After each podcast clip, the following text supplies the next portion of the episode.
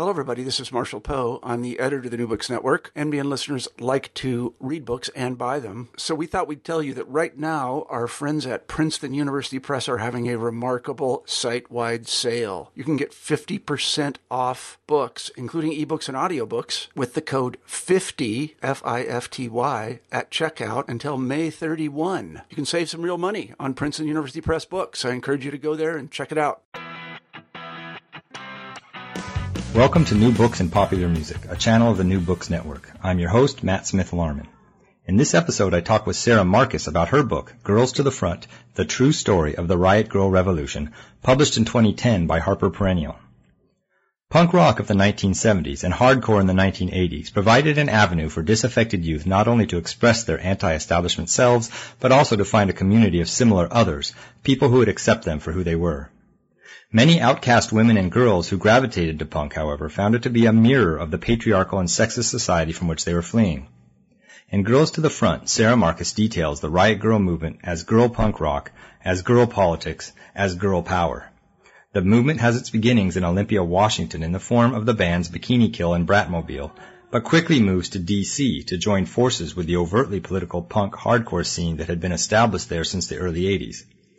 Riot Grrrls not only formed bands, they organized and attended local, regional, and national political events. They created and distributed fanzines. They organized conferences. They made the area in front of a rock and roll stage safe for girls. Marcus describes this movement as it existed from its beginnings in 1989 through its publicly most prominent years from 1992 to 94 to its fade from public consciousness in the 95 and beyond.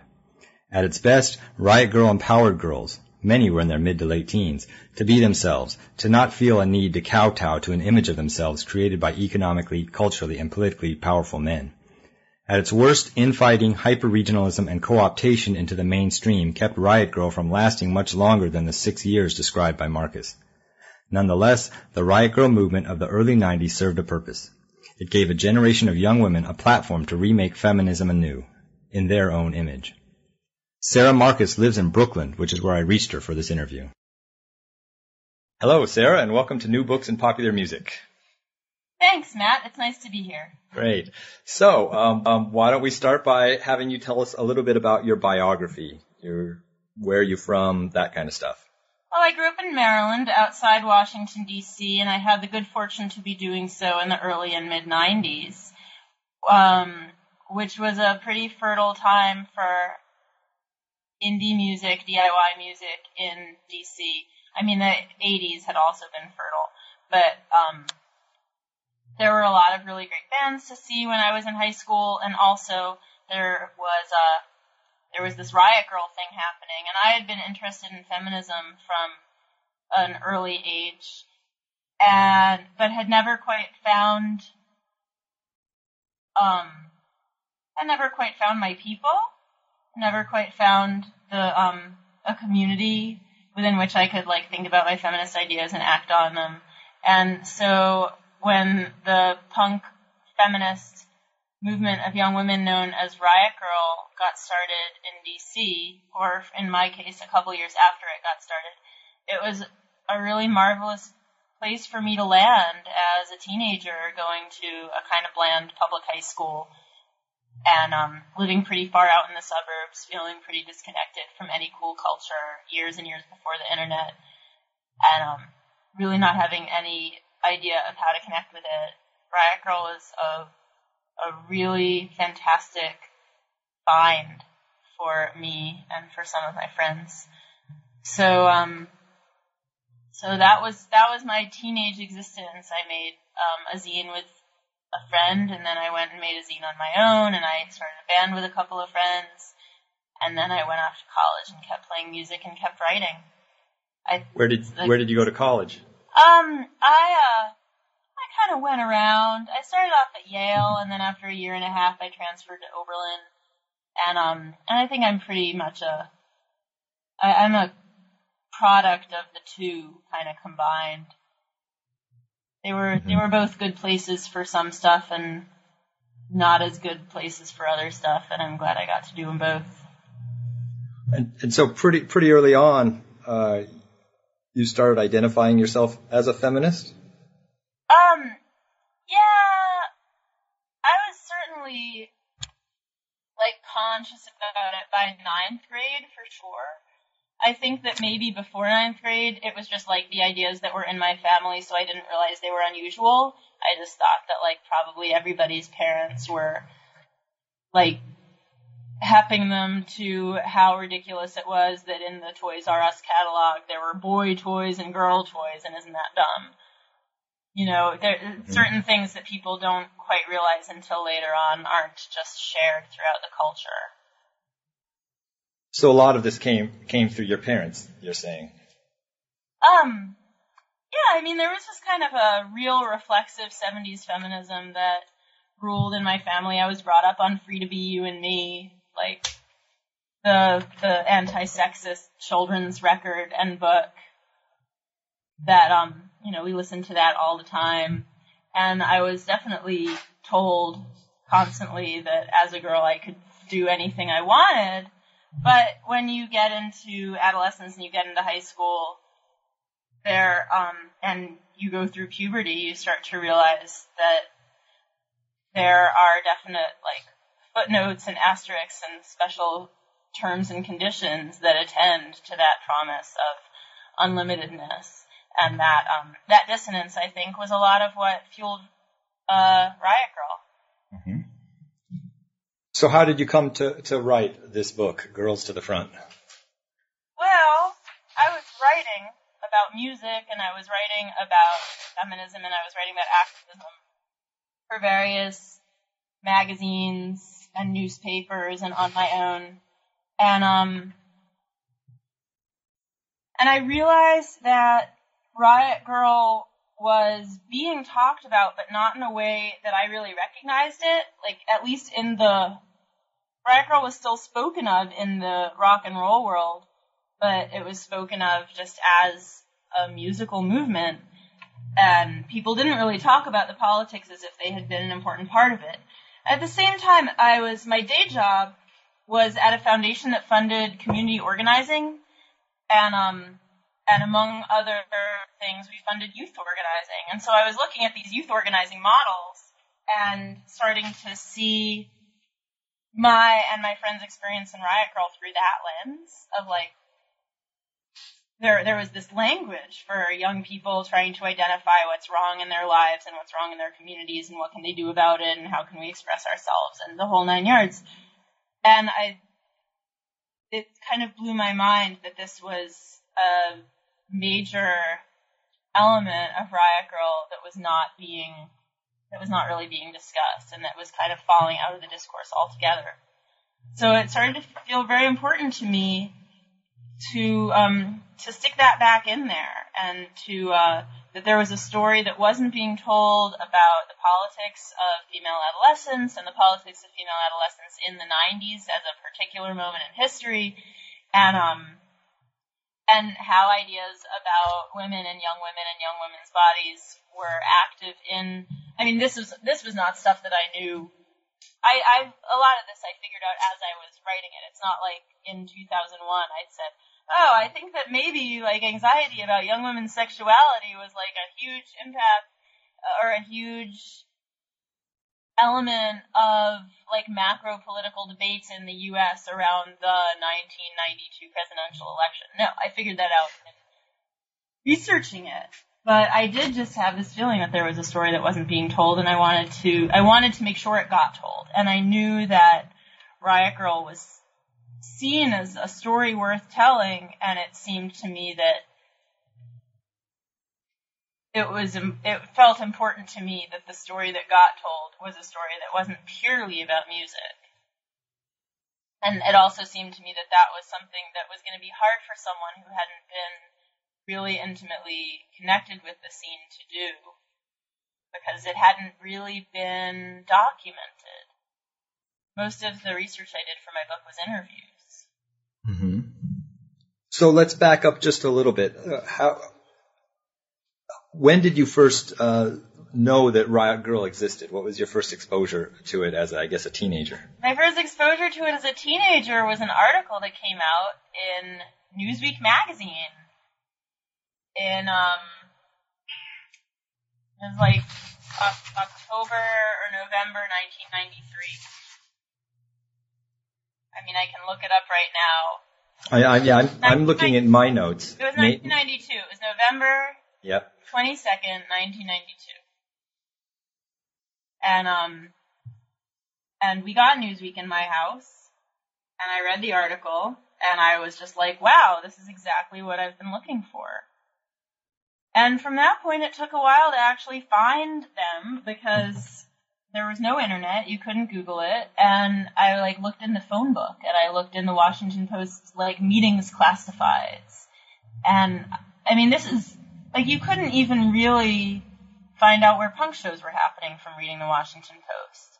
That might be different now, but at the time, that's these shows were not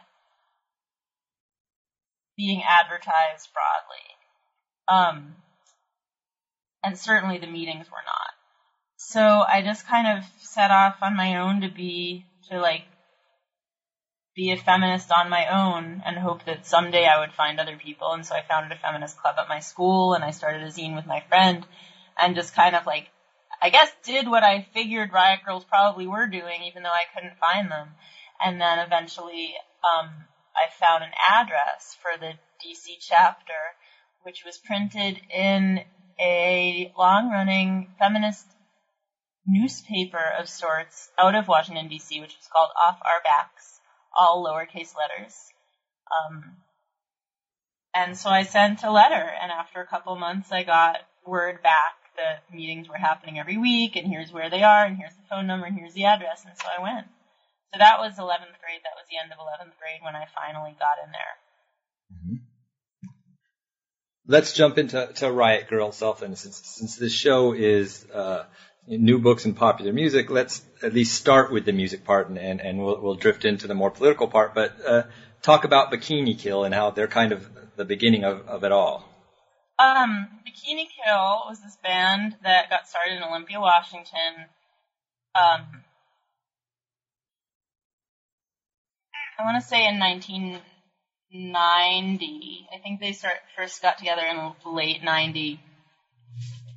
And, um, and it was a result of a kind of meeting of the minds of these two very fierce and precise and ardent feminist thinkers and musicians in Olympia, Washington, one of them being Tobi Vail, who had been in the band The Go Team with Calvin Johnson starting when she was a teenager. And she made this amazing fanzine called Jigsaw, which Kathleen Hanna, who ran a gallery performance venue in downtown Olympia with some of her um, artist friends, had read. She had read the zine. She was she was playing music after a an encounter with the writer Kathy Acker, um, in which Acker had told her that if she wanted people to listen to her, she should instead of just doing spoken word, start a band because people listen to bands more than spoken word artists. And so Kathleen had started a band. It was well, she had started one band called I Heart Amy Carter, and then she'd started another band called Viva Knievel, and she was on tour with that band when she was reading Tobi Vail's zine, and she thought we really need to be friends and talk about feminism, and this person has is thinking about a lot of the same things that I'm thinking about, and I just wanted to get to know her better. Like even though Olympia is a small town, it's easy to kind of know who people are without knowing them very well, and that was what had been the case with Kathleen Hanna and Tobi Vail. So Kathleen gets back from tour and they start a band, and they call it Bikini Kill. And um, they recruit uh, Kathi Wilcox, who's this fabulous bassist, and for the um, for the other guitarist, after a while, they settled on this guy Billy Karren, who was a marvelous guitar player, and Tobi was mostly drumming, and Kathleen was mostly singing, although they switched they switched around between songs often. And and that band by 1991, which had a really tight set and was um, wowing audiences in Washington D.C., and that was how they. That was one reason that they decided to spend the summer in Washington D.C. in 1991, which is how Riot Grrrl really got started there. But the ideas fueling Riot Grrrl were kind of bouncing around among a group of friends and zines and letters and conversations for months leading up to the first meeting um, which was in DC in '91. And the other important band is uh, uh, Bratmobile, right? Can you tell us about them? Right, the other important band in the inception, sure, because Bratmobile sure. is uh, in 1991. Bratmobile is these two friends who go to the University of Oregon in Eugene, Allison Wolfe and Molly Neuman, and um, and then they uh, they're just kind of doing one-off a cappella things at parties and between other bands around Eugene, and then um, Calvin Johnson offers them a show opening for Bikini Kill in Olympia on Valentine's Day 1991. and that is Bratmobile's first real, like, plugged in, we wrote a set of our own songs show. That spring, they go to DC for spring break and they meet this guitarist, Erin Smith, and she becomes the third member of, of Bratmobile. So the summer 1991 in DC is not only Bikini Kill going to live in DC for the summer, but um, but Bratmobile as well going to live there and hang out and play music and make zines together, and eventually also call a meeting that would spark a movement of sorts. So, so did the Bikini Kill and Bratmobile people uh, know each other before they went down to DC? Yeah, they knew each other in Olympia. So the Bratmobile people would come up to Olympia to hang out all the time because Allison was actually from Olympia. So that was kind of their, that Eugene was so boring and it was so lame and there were no cool bands in Eugene, blah, blah, blah. So they would go up to Olympia on weekends to hang out and be, and, um, go to shows and they were and um and they met Tobi at a show and they were like, We really love your zine and she was like, You guys should do a zine and so they did. And you know, in Olympia that was really what it took. You just had to create something, put something out there, and then people would really kind of respect you as a peer. And so they were like, We're gonna do a zine, we're gonna call it Girl Germs and they went around when they made their first issue and like handed it out to people throughout Olympia and then they were even though they were like very quite young college students, they were invited and welcomed into the scene as people who were making things. So, in what ways, before we get into DC too much though, um, in what ways, especially Bikini Kill and Bratmobile, uh, were they consciously feminist? I mean, what, looking at the bands, listening to the music, etc., um, what ways did they present themselves as feminists? Um, well, Bikini Kill's kind of theme song began, We're Bikini Kill, and we want revolution, girl style now. Like, that's pretty blatantly feminist. Mm-hmm. Um, Bikini Kill's songs from the get-go were real kind of feminist fight songs, manifestos, what have you. Bratmobile, it was a little more. It was not quite as manifesto-y. The songs would kind of dramatize or make fun of sexist structures. So, you know, girl germs, no returns, can't hide out there everywhere. Just like about, um,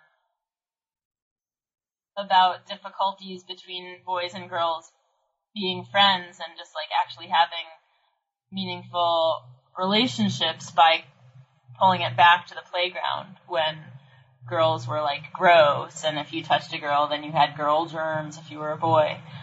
Um, so, but I would say that in both cases, especially, I would say that in both cases, Bikini Kill and Bratmobile, there's also something feminist in getting up and playing music as women and not asking to have their identities as women ignored or superseded by the music, but asking to have it all viewed at once. Like, our creative output is informed by the experience that we've had as women in the culture, and that was something that would come out in um, in interviews more than in the shows themselves. But I do think that the way that they constructed themselves as performers was feminist inherently. So, uh, they go to DC in is it 91? Is that right? The summer of 91? Summer 91. And and and what happens there? How does this is when Riot Grrrl really starts to take form as a as a movement? Yeah, well, they start making a uh, a weekly mini zine, and they title it Riot Grrrl, and they make a couple issues of this, and they pass it out at shows, and then at a certain point, they want to take it further, and so they call a meeting, and they publish the announcement of this meeting in one of the issues of their zines, and it calls for an all girl meeting to discuss the status of punk rock and revolution. And a bunch of people show up, and that's the start of it. Now, DC already had a, you know, with, with, with bands like Minor Threat and Dischord Records, they already had kind of a, a structure, albeit a, you know, a male-dominated structure. Does that play into this? Well, I mean, there's a couple different structures within um, DC Punk, and they're interlocking, but they're not entirely coextensive with each other. So Minor Threat, and then growing out of Minor Threat Fugazi is the whole Dischord scene, the Dischord record label, which is run um, in large part by Ian MacKaye of Minor Threat and then Fugazi. And by 1991-92, Fugazi are like this major breakout crossover um, popular band outside of purely the punk scene, and popular without compromising, without um, without going to a major label, without outsourcing the production of their t-shirts, without letting any shows cost more than five dollars. Like very, very principled and becoming pretty popular within that framework. So that's the Dischord thing. And as you mentioned, yeah, it's like there are certainly women working on Dischord, and there are always women like working for the label. But the bands that the label is making its reputation on are guy bands, and the stars are men. Um, then the other the other structure that's relevant in, in our discussion here is the structure of the activist punk activist group Positive Force, which was a I mean the group still exists, but at the time it was also a house in Arlington, Virginia, where a rotating cast of characters would live and they would have meetings and they would put on benefit shows and they would do protests and it was a real it had been around by that point. I think they were founded in like 85 or 86. So by 1991, they're very, they're quite established in the scene. At their helm is this lovely, gentle, radical man named Mark Anderson, who um, really endeavors to make Positive Force a welcoming place for everybody. And it is not a all male group at all. There are totally women involved with it, and it's largely quite young people. And um, and that that setup, in fact, is where the where the first Riot Grrrl meeting is held. It's like, okay, let's not create everything from scratch, but we can work within this infrastructure that's been set up. There's a house, meetings can happen there. It has a phone number, it has a PO box. People know where it is already. And that was very, that was crucial. And th- there was never, it seems to me, much of a point where like positive force got targeted as like the patriarchy. There were moments where a little bit of that got directed at Fugazi for sure. Um, I mean, I see it as a useful corrective when a com- when a community is growing. Sometimes there's conflict to have growth. Mm-hmm. Uh, wasn't there sometimes, uh, as you mentioned, when say Bikini Kill or whoever would would play on a bill with Fugazi, was there some there was sometimes friction maybe among the audience or the bands, the the feminists, and then a more feminist audience for the Riot Grrrl bands, but then you'd have a more traditional kind of macho kind of punk rocky skinhead crowd for Fugazi. Right. Well, I think you're probably referring to the show at the Supreme Court. Um, it was like a protest show outside the Supreme Court, which was held in the summer of 1992. And yeah, there were some clashes because so Bikini Kill and Fugazi were playing, and Bikini Kill played first, and there were a bunch of like Fugazi had just drawn a massive crowd and a massive crowd of that I'm sure included no small number of men who liked to show their enthusiasm for bands by smashing into each other at great velocity and with great force.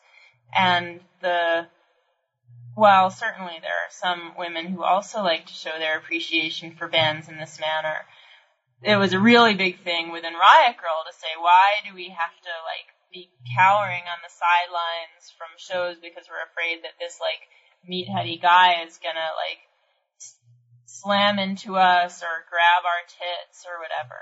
So people were trying to kind of hold their ground and um and there was a little bit of a scuffle in the audience during the Fugazi set. That did happen.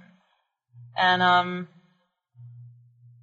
just a um I don't know what else there is to say about that. Was there a question you wanted to ask me about well, it? I suppose one of the strategies, um, I don't know if it's considered a political strategy or what, but a, a Riot Grrrl strategy was this taking back of of the front of the stage, right? I mean, you, you write about how you know, they would go forward and they would they would hold hands, creating kind of a barrier for girls. And during shows, they would you know they when when say Bikini Kill was playing, they would they would encourage girls to come to the front, right? Oh yeah, definitely. That, and that would happen more and more, especially as people would like direct violence at Bikini Kill like during shows or after shows. It became almost a safe, not almost, it became a safety thing where the members of Bikini Kill were like, we want to have a row of women in the front of, or a row of girls and women in the front of the show so that we know that like so that we can be reasonably sure that there's not going to be somebody in the front row who just like reaches up and tries to punch us. There, you know, there were there's there's a um the part in the book that talks about how this guy who had been heckling Bikini Kill and um and had kind of in a show in Boston and had sort of gotten into a fight with some of them afterward was oh short while later um he killed his ex-girlfriend whom he had been stalking and then shot himself. So there was a sense that the kind of vociferous reactions that sometimes got directed at Bikini Kill weren't necessarily just happening on a level of like words in a venue, these some of these people were actually violent and actually dangerous.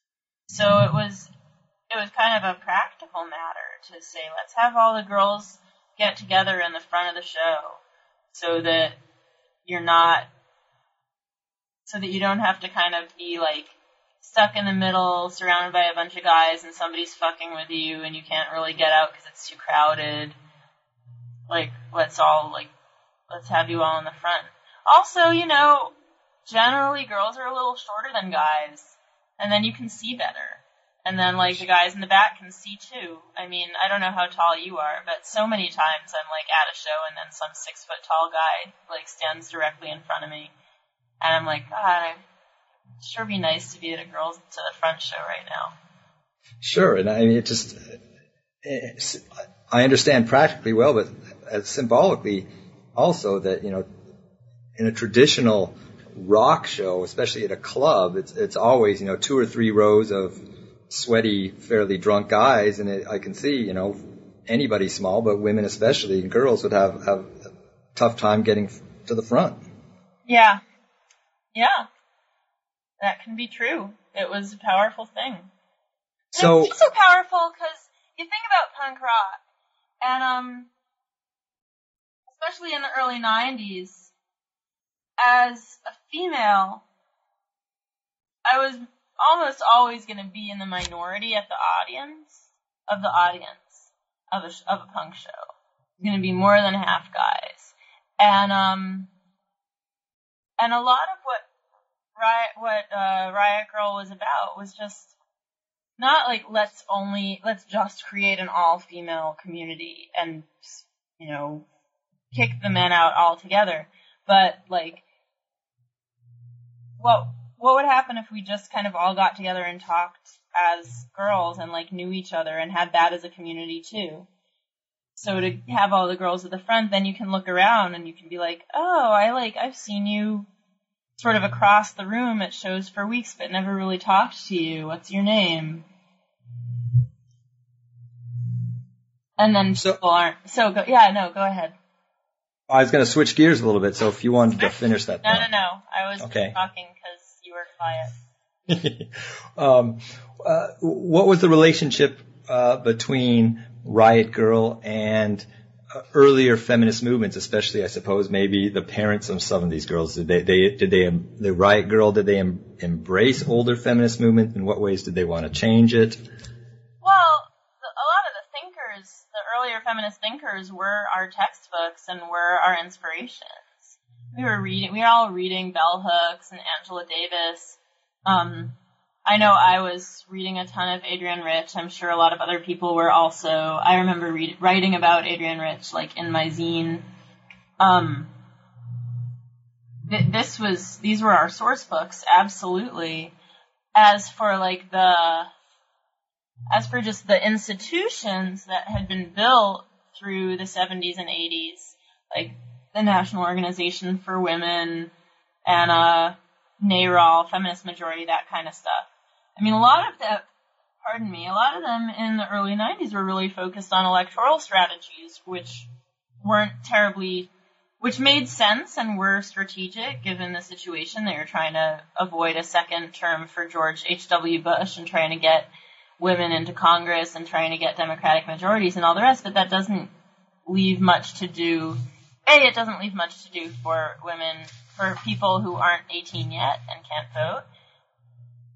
And B, it's kind of like incremental institutional change, which might not be the most direct, might not speak the most directly to the issues of greatest importance to the people who are drawn to Riot Grrrl, who are more like focused on everyday stuff, like how do I how do I stop that guy from bugging me at school? How do I learn to play drums when like nobody everyone that I know who has drums is a guy who says girls can't play drums and won't teach me.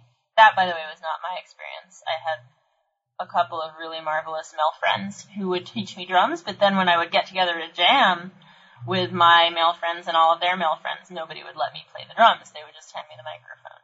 So I wanna, I do wanna call out that there's a range of behaviors and I had a lot of support, but I also had a lot of frustration. But anyway, none of this stuff is addressed by like electoral politics. And not that it should be, it's just, it's different fronts. But so these, um, these institutions, the, the, uh, the institutionalized feminist organizations in the early 90s, for the most part, just weren't having the same conversation that the girls wanted to be having. So there wasn't a real sense of we can go into these organizations and completely um, revise their priorities. It was just, oh, well, they're doing their thing and we're doing our thing. And I should say, I did do stuff with NOW. I mean, my the feminist club that I started at my high school was actually a NOW club because the Montgomery County, Maryland chapter of the National Organization for Women at least was kind of keeping tabs on who was doing high school organizing and connecting us all to each other. And that was all they were doing. We weren't, there was nothing else on the agenda for the chapter that was of any interest to us, but to give them credit, they did make sure that we connected to each other and that we were able to work with one another. And also, they, uh, in 1995, when I was a senior in high school, now put on a National Young Feminist Summit and invited me and some of the other um, high school club presidents to be on an advisory board and to help plan the summit. So did anything come of that summit? I'm not sure, but they were they they didn't have their heads completely in the sand. They got they got it to some extent. And and Riot Grrrl, especially in D.C., they participated in a, in a, in a lot of. I'm not sure if mainstream is the term, but uh, you know, marches and protests and such, right? That you write about in the book. Oh yeah, I mean I would definitely call the 1992 March for Women's Lives mainstream. Absolutely. And you know, movie stars were there and it was huge and all the presidential all the Democratic presidential candidates showed up and marched. It was quite mainstream. That was not a radical um that was not a radical act at all. I mean, you could say it was a radical act, but it wasn't a radical action from some fringe organization. It was very, very major. Um, and the riot grrrls were there, and the riot grrrls were like, "Oh, we hate these chants. We're just gonna scream. We're not gonna go two, four, six, eight, blah blah blah. We're gonna go ah!" Um, but marched and marched together and had a um had a banner. So yeah, and that's that's part of that's I think also part of the positive force model, which was to like do your own things, but also like show up for the big stuff that's happening on the mall. It's really it's really quite something to grow up in DC and to have national politics be local politics, to have federal issues be playing out a couple of miles from where you go to high school. This stuff feels tangible in a way that it perhaps doesn't in other parts of the country. What about the role of literature? You, you've you've mentioned uh, zines quite a few times, and it, it seems from from from your book that, I mean, everybody was putting out. I mean, sometimes it'd be just one issue. Talk about literature and, and the the role that it played in Riot Grrrl, their own literature, self-produced. Zines were how people communicated. There weren't blogs, there weren't online message boards, telephone calls, long distance phone calls were very expensive. And I think that it matters that the zine, the handmade magazine, was this major mode of communication because um, zines favor in-depth thought. Zines favor the essay form. They also have a lot of space for collage and for cut-ups and for um, for image-based communication. But um, but it's also really easy to like write a four-page essay and like cut up every paragraph and paste it onto a nice background that you uh, you've appropriated from some magazine somewhere and um, and really have an in-depth dialogue with your readers about certain issues and try and figure out what you think about things. So these um, there were a couple of of networking tools via which people found each other's scenes. There was a newsletter called the Action Girl newsletter. There was this distribution service called Riot Grrrl Press. There was another distribution service called GRLL out of Chicago. There was the uh, the newsletter Queer Zine Explosion done by Larry Bob for a very long time out of San Francisco, which included a number of Riot Grrrl affiliated zines as well. And so this was this was a major way that people got to hear what everyone else was thinking about and you would, you know, and you would read a zine and you would like write a long letter back to the person about what they had written. You wouldn't just read it and go on with your life without giving something back in return. What about the uh, the writing on themselves, you know, on their bodies, that part of the literature? Can that be considered literature? I don't know. I think that's a marvelous thought. Yeah, we can think of it as literature. They're very short works of literature, one or two words. Um, you know, to just write girl love on your stomach or rape or, um, I, I remember by the, by this march in 1995, my friends and I were just like drawing women's symbols on our arms. I don't know if that's, it's a symbolic literature, I suppose. But yeah, it's like, alright, if our bodies are made to stand for a certain set of meanings, within our culture, let's let's interfere in that process. Let's have some say over it. Let's put the meanings that we choose or meanings that we don't choose and that we want to ironically call attention to, as in the case where Kathleen would write slut on her stomach and then take her shirt off at a show. Um, but it's like, let's give ourselves some agency in this instead of just having politicians at their party conventions discussing what our bodies mean. So with with uh, using some terms like say putting slut on one's stomach or property or whatever it might be, is this similar to some other movements like uh, uh, uh, civil rights movements, gay rights movement, um, in appropriating terms from the dominant culture as your own? Um, I'm a sociologist by training, so. I think that the I think the word girl were operated that way. The word slut, not so much. Um, I mean that maybe if you expand your purview and think forward to like last year with the slut walks, that's where that became, in a way, like that became like Queer Nation. And I think that Queer Nation was to call the group Queer Nation predated the widespread use of the word queer for like who what people really identified as.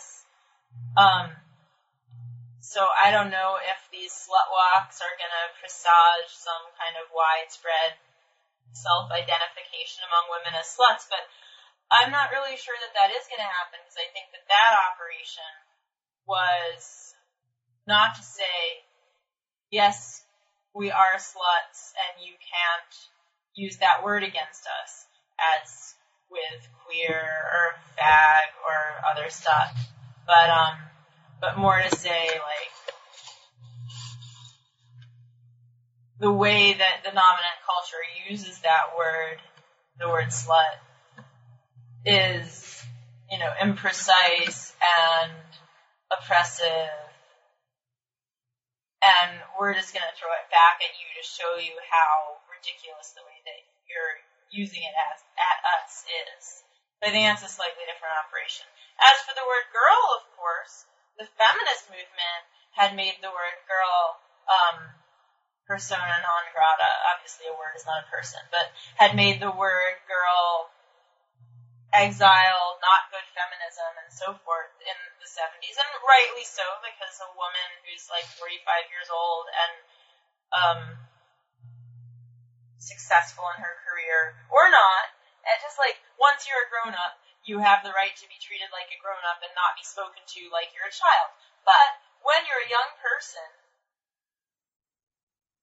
maybe it, there's nothing shameful about being a young person if that's what you are if you're 15, maybe you're just a girl. Not just, but like maybe it is simply true that you are a girl. And that's fine, and it's not offensive to say that you're a girl. And even at maybe into 20, if you want to continue to claim, or 25, if you want to continue to claim that kind of open-endedness of youth.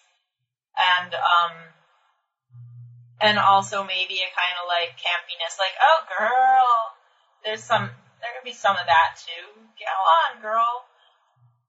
But there's the, there's the changing of the spelling too. I think that's important in, in using the term girl. Yeah, but it wasn't always used. I mean, it's not like it's not like people would then write zines and say, "Who am I? I'm a 17 year old girl living in Topeka, Kansas," and would use the G R R R L. Not always at all. It was probably more common in regular discourse to spell girl G I R L. So it wasn't like W O M Y N like replacing W-M-E-N because women with an E is too male identified and so we're going to only spell it with a Y. It was interchangeable. The using girl with the three R's was like a, a marvelous innovation that has of course today spread and you see it in all kinds of things that have absolutely nothing to do with Riot Grrrl because it's just such a it's such an easy thing to grasp when you see G R R R L. Nobody has to tell you what that means. That means the girl who's tough. Great, I got it.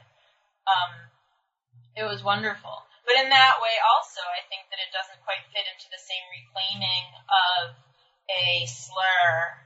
If if you're twisting it to reclaim, then you're not really reclaiming it. You're renovating it, and that could be said to be a slightly different operation.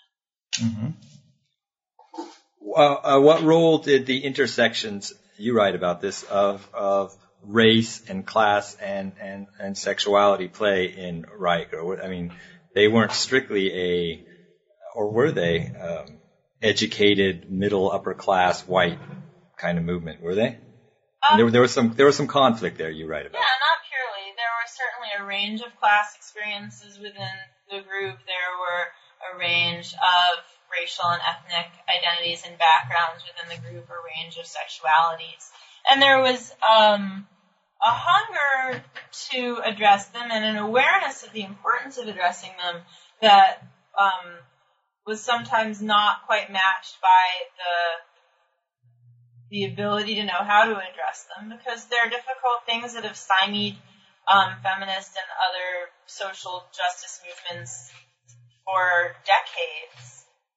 Um, the structures of oppression along, especially lines of race and class in the U.S., are really deep and um, at times seem intractable and certainly um, murky and minefieldy. So people tried and sometimes it did not go as well as one might have hoped. And there were certainly people who felt that Riot Grrrl was mostly white and they didn't belong there because they weren't white. Um, less so in terms of class because punk is punk has a tendency to be such a masker of class differences because everybody's shopping at the thrift store. Um, and and therefore and going to five dollar shows, there aren't really cultural markers so much within a this setting of a punk scene that are going to create big class divides where some people are like, wow, I can't afford to do that stuff that everyone else is doing. Um, and also my clothes are dirtier. Um, in fact, some people from working class backgrounds that I talked to for the book talked about how liberating it was to get into punk and be like, oh wow, this thing that we had been shamed about our whole lives, namely shopping at the Goodwill for our clothes, suddenly it was cool. Suddenly it made us cool to have like secondhand clothes. It was really great. It was a way to stop feeling, um, stop feeling ashamed of this part of where we came from. But at the same time, it was that doesn't mean that like class structures were necessarily always adequately addressed within Riot Grrrl, especially because you know there was a range, but there wasn't a huge range. There was nobody like living in, in like destitute poverty. I don't think coming to meetings. I I'm probably going to get an email tomorrow from somebody who that describes stop erasing me. I'm sorry, I didn't know. I will go back and revise. But I'm not aware, you know, I'm, I'm not aware of it having extended all the way to the absolute bottom of the socioeconomic ladder in the U.S. So back back to the um, music specifically. Um, what role did punk as a genre going back to the, the 1970s. You know, what, how aware were Riot Grrrls of, of this, this history? What parts did they pick and choose as their own? Because, you know, starting as it moves into punk, moves into hardcore, it, it, seems, it becomes a more masculine, you know, jockey kind of thing, whereas earlier punk did not seem to be that way. Yeah, well, one of the classic scene pieces that Tobi Vail wrote in Jigsaw was about the Go-Go's and was defending the Go-Go's and saying, come on, you music guys, stop saying that the Go-Go's suck. They were amazing. And you're just, you're just being annoying because you don't like women or something. Um, so there was that awareness and you know, a lot of the stuff that we have like really great access to now was a lot harder to get your hands on then. Like I don't think X-Ray Spex had been reissued. So you had to find somebody who had found a used copy who would make a tape for you and so forth. A lot of a lot of punk in the early 90s was kind of the freedom of creating ex nihilo. There, I love this story where um, Bratmobile has been offered this first show in Olympia and they think, oh my god, how do we write a set of songs? They go to talk to a friend of theirs, a musician friend who says, just listen to the Ramones, you'll figure something out. And then Allison goes, and then I was like, well, if this punk guy tells me that listening to the Ramones is the way to have a band, then I'm not going to listen to the Ramones so that I can sound different. A, a, big influence, I think, was probably um, Beat Happening, and you've mentioned Calvin a few times, right? I mean, they, Oh yeah, I mean, Beat Happening was Allison and Molly's like favorite band. Um, well, because they would just make music that sounded however they wanted. They would they would like do really stripped down stuff. They would switch instruments a lot, um, and it was like very very creative and not like hyper skilled.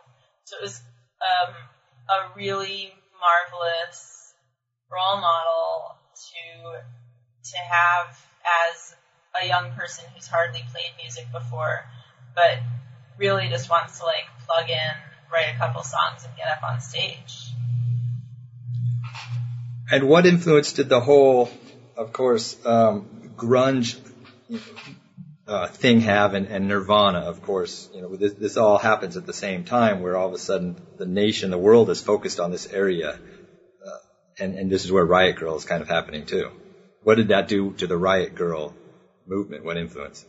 I think that it, um, I think it made the outside world much more interested in hearing about Riot Grrrl. I think that without grunge, there might have been less coverage. You know, there was a ton of press coverage of Riot Grrrl around 1992, 93 in particular.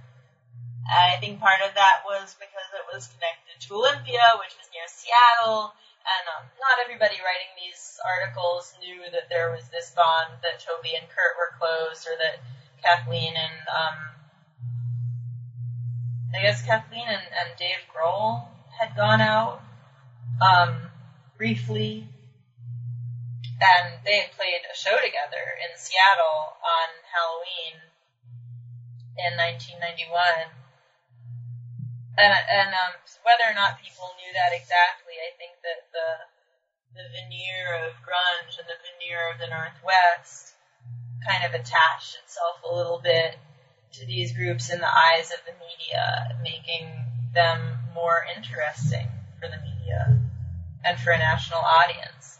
Now, if that was good or bad, that's a more complicated question than we have the time in the next four minutes to get into.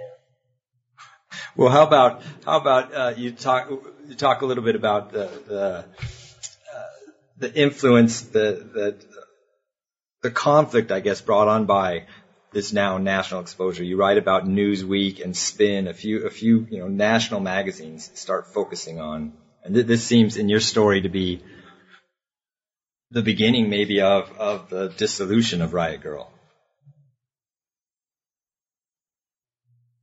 It's complicated. it's it's really difficult to say that the media coverage was a total curse or an unmitigated blessing. It's all somewhere in between, in the middle. How about this then? How about um, did Riot Grrrl did it have an end? Uh, is it still going? Yes. How did it end? Oh, that's interesting. I mean, I was sort of answering. Well, I guess I was answering yes to both of your questions. That's how I took it. Yeah. Yeah. Um, I think that it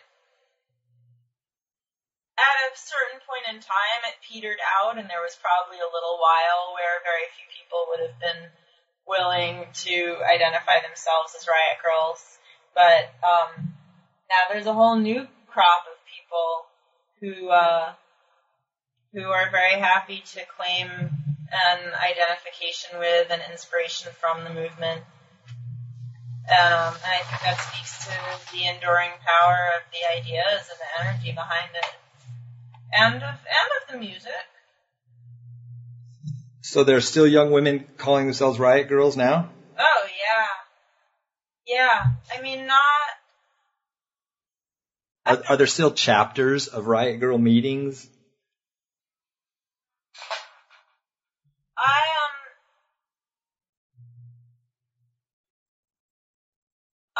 I get emails every so often that there are chapters. Now, what exactly do these chapters do is not in the emails. So, I mean, I know that there are some shows sometimes. I know that there's, actually, I did an event in Berlin, in Germany, that was co-sponsored by Riot Grrrl Berlin. And from what I could tell, Riot Grrrl Berlin mostly puts on events. Um, I don't know if they also have like consciousness raising meetings where they pass um, bell hooks books around and discuss sexual harassment. I don't know, but um, I know that I know that people are, are definitely still being influenced by the ideas, and including young people who were not around the first time. And how have uh, uh, I got this this phrase in your book, uh, and so I'm going to ask: did, did, many of these players, Kathleen, Tobi, others, uh, did they grow up uh, to be the? Uh, what kind of adults have they grown up to be? Um, well, have they grown up the way their parents intended them to grow up? I don't really know their parents, any of their parents. Um, How about parents?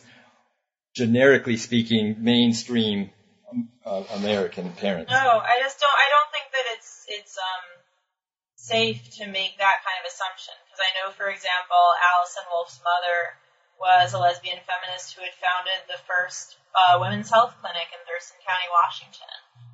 Um, and um, Molly Neuman's parents were like really political, like democratic activists who worked on Capitol Hill. So the kind of like typical suburban, oh no dear, don't go out there, it's dangerous people. I don't know if how many of these folks really came from that stereotype. I mm-hmm. think that basically everybody, almost everyone I talked to for the book has charted their own way through life in a really beautiful and inspiring and original way. People have taken lessons of DIY and the lessons of Riot Grrrl and applied them to how how they go through life. You know, you write your own ticket and you decide what you want things to look like and then you make it happen instead of just signing up for one of the prefabricated die cast options that's held out to you. And um, I think that that's something for everyone to be proud of. And so, how about you, Sara? What are you up to? Are you uh, what are you uh, writing these days? What are what are you doing? Um, I've been writing a lot of um, criticism, actually, of books mostly.